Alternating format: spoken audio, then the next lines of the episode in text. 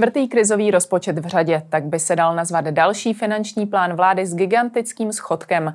Podle opozice kabinet Petra Fialy jeho sestavením selhal. Na jednu stranu je nerealistický, na druhou málo cílí na pomoc českému občanovi.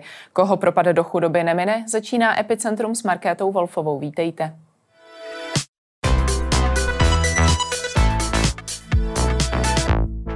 Ve studiu je se mnou dnes akademický ekonom a poradce předsedy vlády Daniel Munich. Dobrý den. Dobrý den. Naslouchá premiér vašim radám tak, jak byste si představoval? Tak já už mám něco za sebou. Myslím, že v těch poradních orgánech já jsem začínal radit ministru Pilipovi. Ne, každý si pamatuje, že byl taky ministrem školství a financí kdysi v 90. letech. Tak už jsem si zvykl, že je rozdíl mezi politikou a nějakým odborným poradenstvím. Takže už předem jsem připraven na to, že zdaleka ne všechno, co poradíme v dobré víře, bude implementováno, takže v tomto smyslu to není nic nového. A pan premiér mimochodem nám to hned na první schůzce, eh, někdy to bylo v únoru, vlastně řekl první, aby jsme nebyli zklamáni, že teda on dělá politiku a my děláme ty odborné věci. Takže nic nového pod sluncem. Ten rozpočet určitě není to, co bychom si jako členové vlády v ideálních časech přáli, ale je to realistický rozpočet, rozpočet, který nám umožní vyrovnat se s krizemi, kterým čelíme a v tomto smyslu je to rozpočet vrcholně odpovědný. To jsou premiérova slova po tom, co vláda minulou středu schválila bezmála 300 miliardový schodek. Je tento roz, rozpočet za vás vrcholně odpovědný? Zase, jak se to vezme. Uh, pokud si to vezmeme z pohledu, co se děl, dalo dělat uh, za posledních několik měsíců, tak se zřejmě víc už udělat nedalo. Já ještě mám jednu zmínku, co v tom rozpočtu například zřejmě není a co způsobí ještě problémy. Uh, za nás poradce, ale teď mluvím čistě za sebe, tedy my bychom bývali, očekávali a radili jsme, abych ta opatření, která je potřeba udělat ke konsolidaci veřejných rozpočtů, byla promyšlená, navržena už vlastně během toho roku, abychom teďka už měli na stole připraveno to, co se teprve vláda e, připravuje dělat. Ale tak prostě funguje politika, byly tady volby, byť vlastně nebyly to ty klíčové volby, byly to uh, volby obecní, ale politici jsou i na té obecní úrovni, takže v tomto smyslu to nebylo nic uh, zvláštního.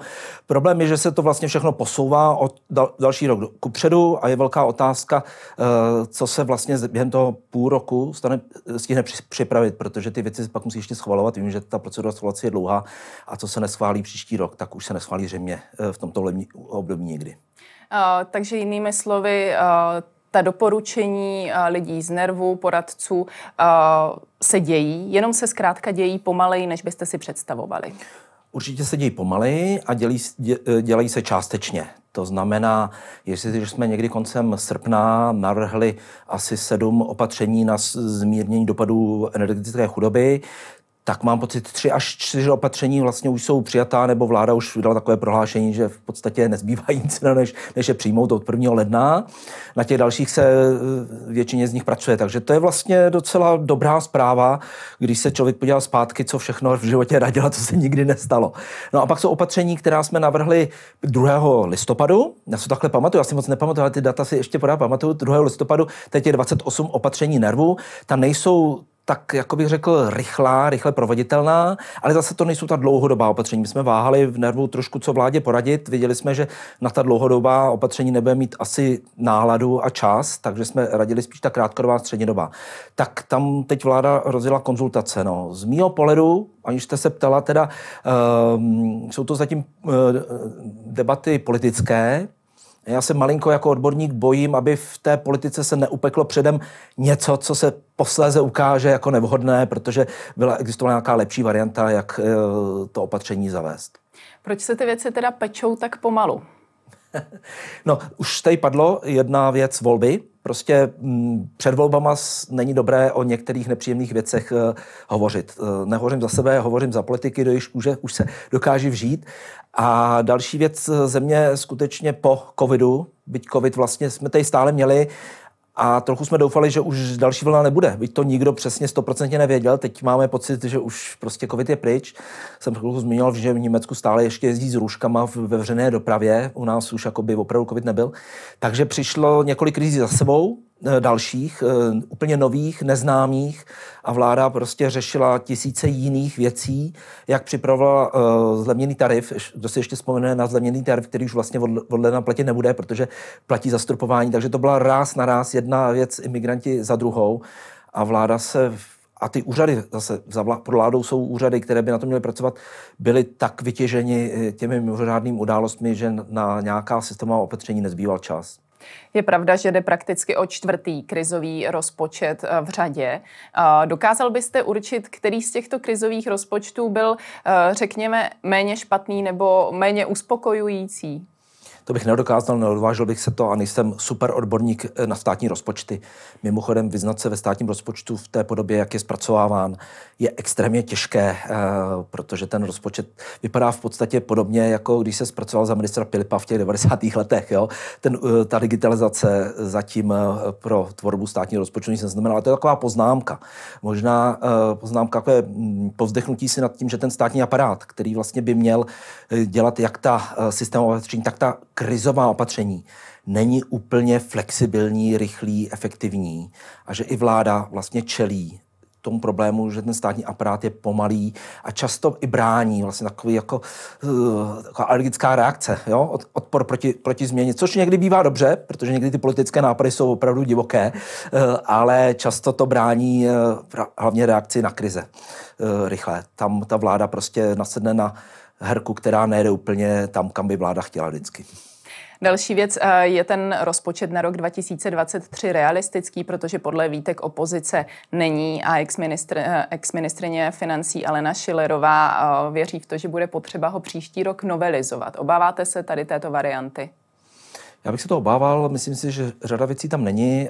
Mám pocit, že tam není počítáno s nárůstem výplat na důchody, které souvisí s těmi, tou vlnou e, žádostí o předčasné důchody, což je nezabatelná částka, která může naskákat valorizace, které, ke kterým zřejmě mimořádné, ke kterým dojde.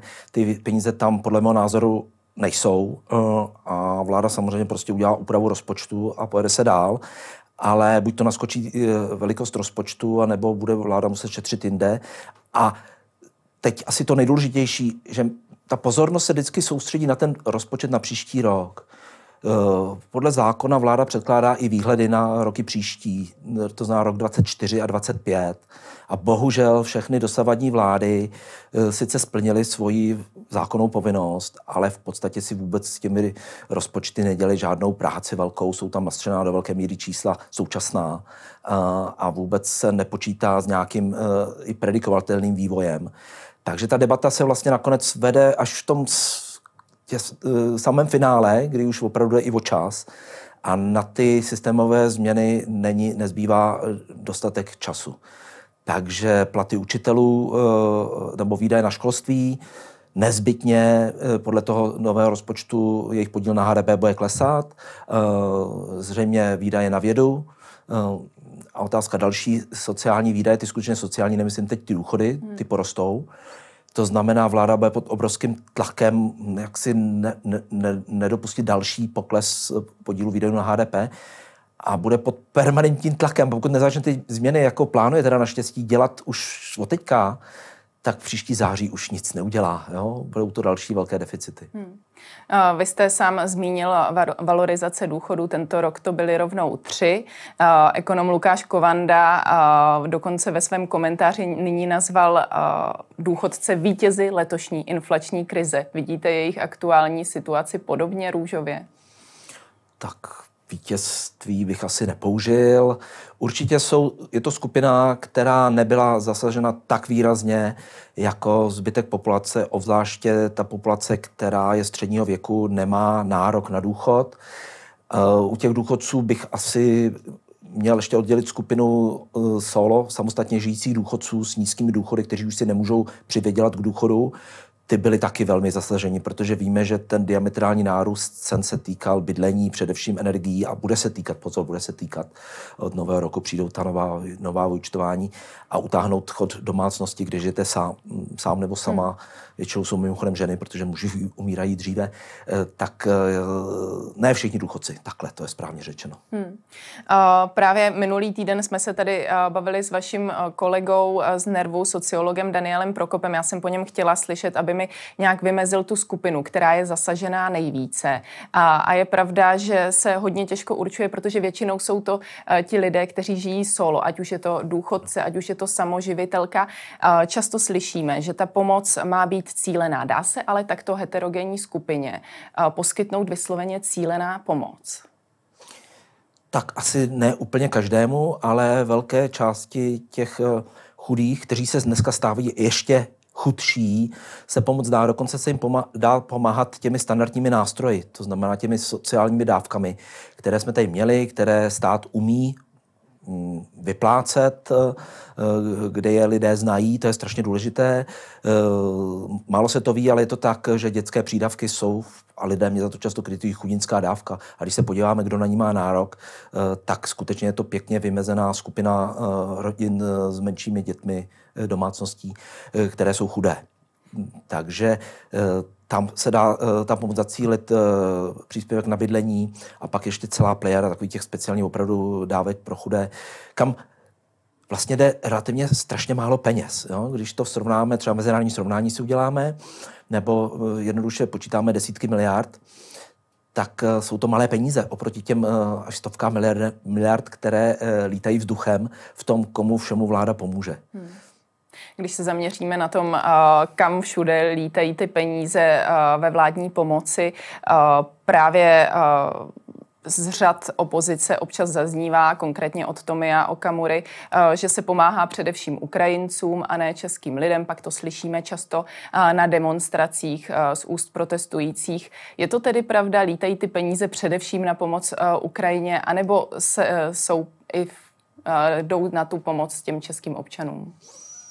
Tak uh, musíme rozlišovat uh, peníze, které jdou na nějakou vojenskou, materiální a humanitární pomoc a potom peníze, které jdou na tu imigraci ukrajinskou, která je tady. Uh, určitě ty peníze, které jdou na pomoc Ukrajincům, kteří sem imigrovali, je zanebatelná a je lež srovnávat tu pomoc Ukrajincům, kteří žijí tady, těm utečencům s pomocí českým lidem. Jo.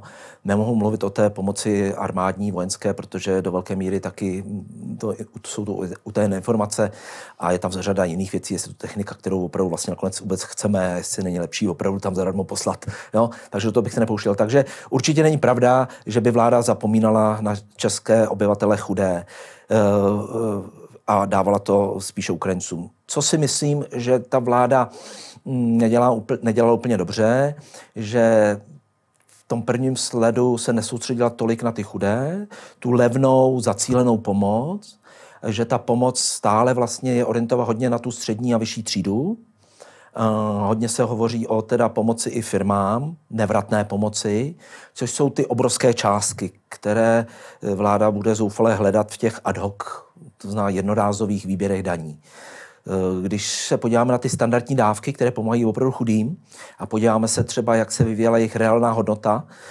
tak eh, naprost, naprosté většině z nich ta reálná hodnota ani po tom zvýšení od toho 1. ledna nebude vyšší, než byla v roce 2008 před tou finanční krizí. Jo? Je to absurdní, ale vlastně my ty dávky budeme mít zpátky na úrovni, kde už dávno byly, v reálné hodnotě a vůbec ne vyšší.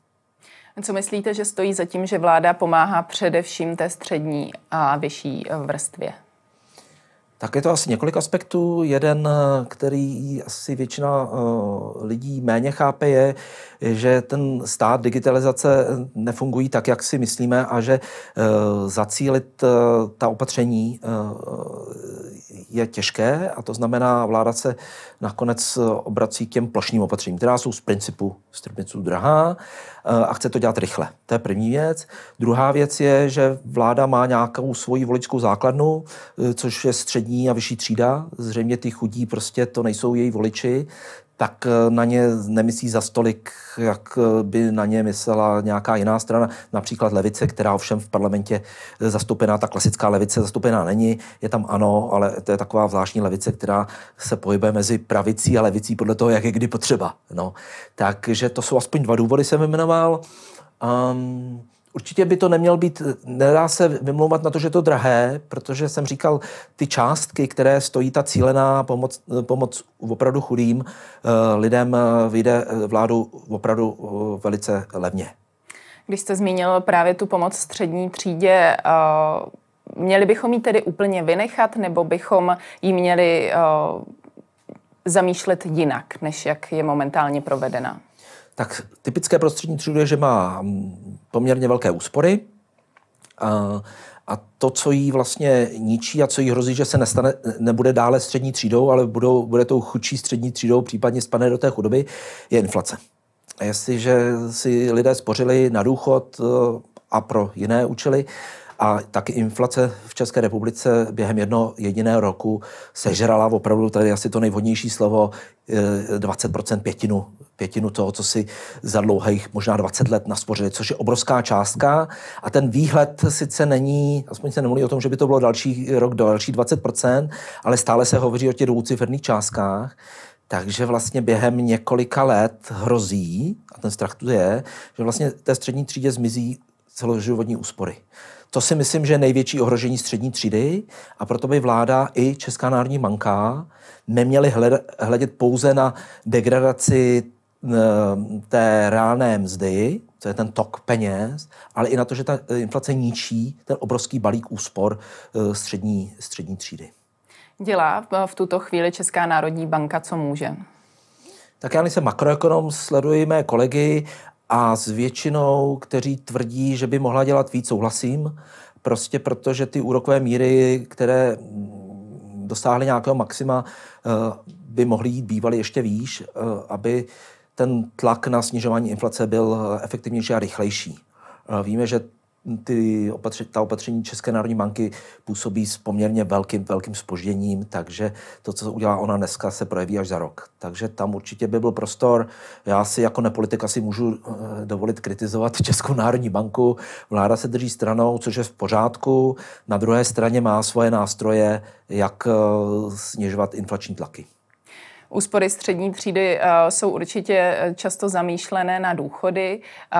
Uh, nicméně pomohla by nám důchodová reforma, té se někdy podle vás dočkáme? Důchodová reforma už nám nepomůže a žádné důchodové reformy s tím velkým R se už nikdy nedočkáme. Já už to říkám hodně let. Už to říkám, když minister, teda premiér Babiš šel do vlády s tím, že to je jeho priorita číslo jedna, prostě protože na eh, důchodovou reformu, která vygeneruje balík peněz, který, které se za, zaplatí uh, důchody eh, těch husákových dětí a tak dále, na to už je pozdě. To už se prostě prokoučovalo, to už se odposunovalo dopředu, každá vláda to vždycky posunula tu další.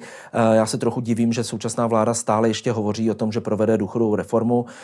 Jediné, co bude schopna provést, budou nějaké parametrické úpravy, důchodového systému, to já nazývám reformu s velkým R, eh, parametrické úpravy, které v principu, obecně řečeno, budou snižovat úroveň důchodů v budoucnosti, nějakým způsobem eh, přerozdělí ty peníze a ušetří peníze. Jinak by ten systém nebyl financovatelný. A půjde asi na to, to najít ty parametry, kde to bude nejméně vizuálně bolet. Eh, dá se to tedy chápat tak, že eh, s pokračující krizí eh, brzy nebude pro lidi, kteří jsou nyní v tom nejproduktivnějším věku, absolutně na důchody, protože inflace znehodnotí jejich jakékoliv úspory a nebudou mít vlastně moc uspořeno a důchodová reforma nikde nebude na důchody.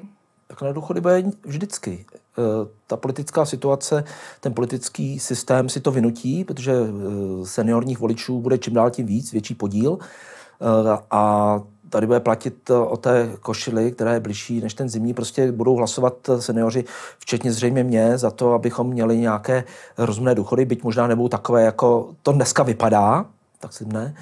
No a kdo to bude muset platit, bude ta produktivní e, generace. E, zaplatí to na daních, anebo to zaplatí na splácí, splátkách státních e, půjček, e, to, co si vláda na ty věci bude moct půjčit. Bude se, to, bude se šetřit na školství, bude se šetřit na vědě, zřejmě se nebude šetřit na zdravotnictví, protože to je v podstatě eh, dvojče toho důchodového systému, který obsluhuje eh, také staré lidi. Na to se často zapomíná, že to je další obrovský balík peněz, který poroste. Takže ne, systém se nevzroutí, prostě bude jenom, budou všichni chučí a bude se méně investovat do budoucnosti země. Česko prochází nejprudším propadem reálných mest v zemí OECD. Zvýšení daní bude evidentně brzy nevyhnutelné. Budeme se tedy propadat do čím dál větší chudoby, respektive jak dlouho tato krize potrvá, kam to dopracujeme? Tak vy jste hodně zobecněla, řekla jste, že se budeme propadat do další chudoby. Ono se to určitě netýká zdaleka každého. Eh, ten vývoj závisí na tom, jaká bude teda inflace, jestli se nastartuje ekonomika a kdy se nastartuje, kdy začne generovat eh, ty dodatečné eh, peníze i pro státní rozpočet a vyšší mzdy.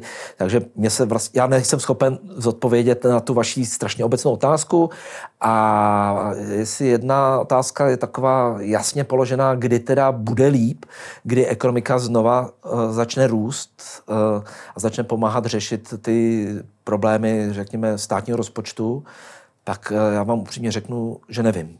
A neví to, myslím, nikdo, protože to závisí nejen na České republice a na tom, co udělá vláda, ale závisí to na tom i, co se bude dít ve světě, co se bude dít v německé ekonomice a bohužel i co se bude dít mimo ekonomiku. To znamená, jak bude se vyvíjet další válka na Ukrajině, a doufejme, že nepřijde nějaká další nemoc, jako byl COVID, nebo nějaká další válka, to by samozřejmě bylo ještě horší. Takže v dané chvíli se nikdo neodváží uh, věrohodně predikovat. Tolik Daniel Minich, díky za vaše odpovědi. Děkuji za pozvání. A to už je pro dnešek z Epicentra všechno. Nezapomeňte nás sledovat opět zítra od 15 hodin na viděnou.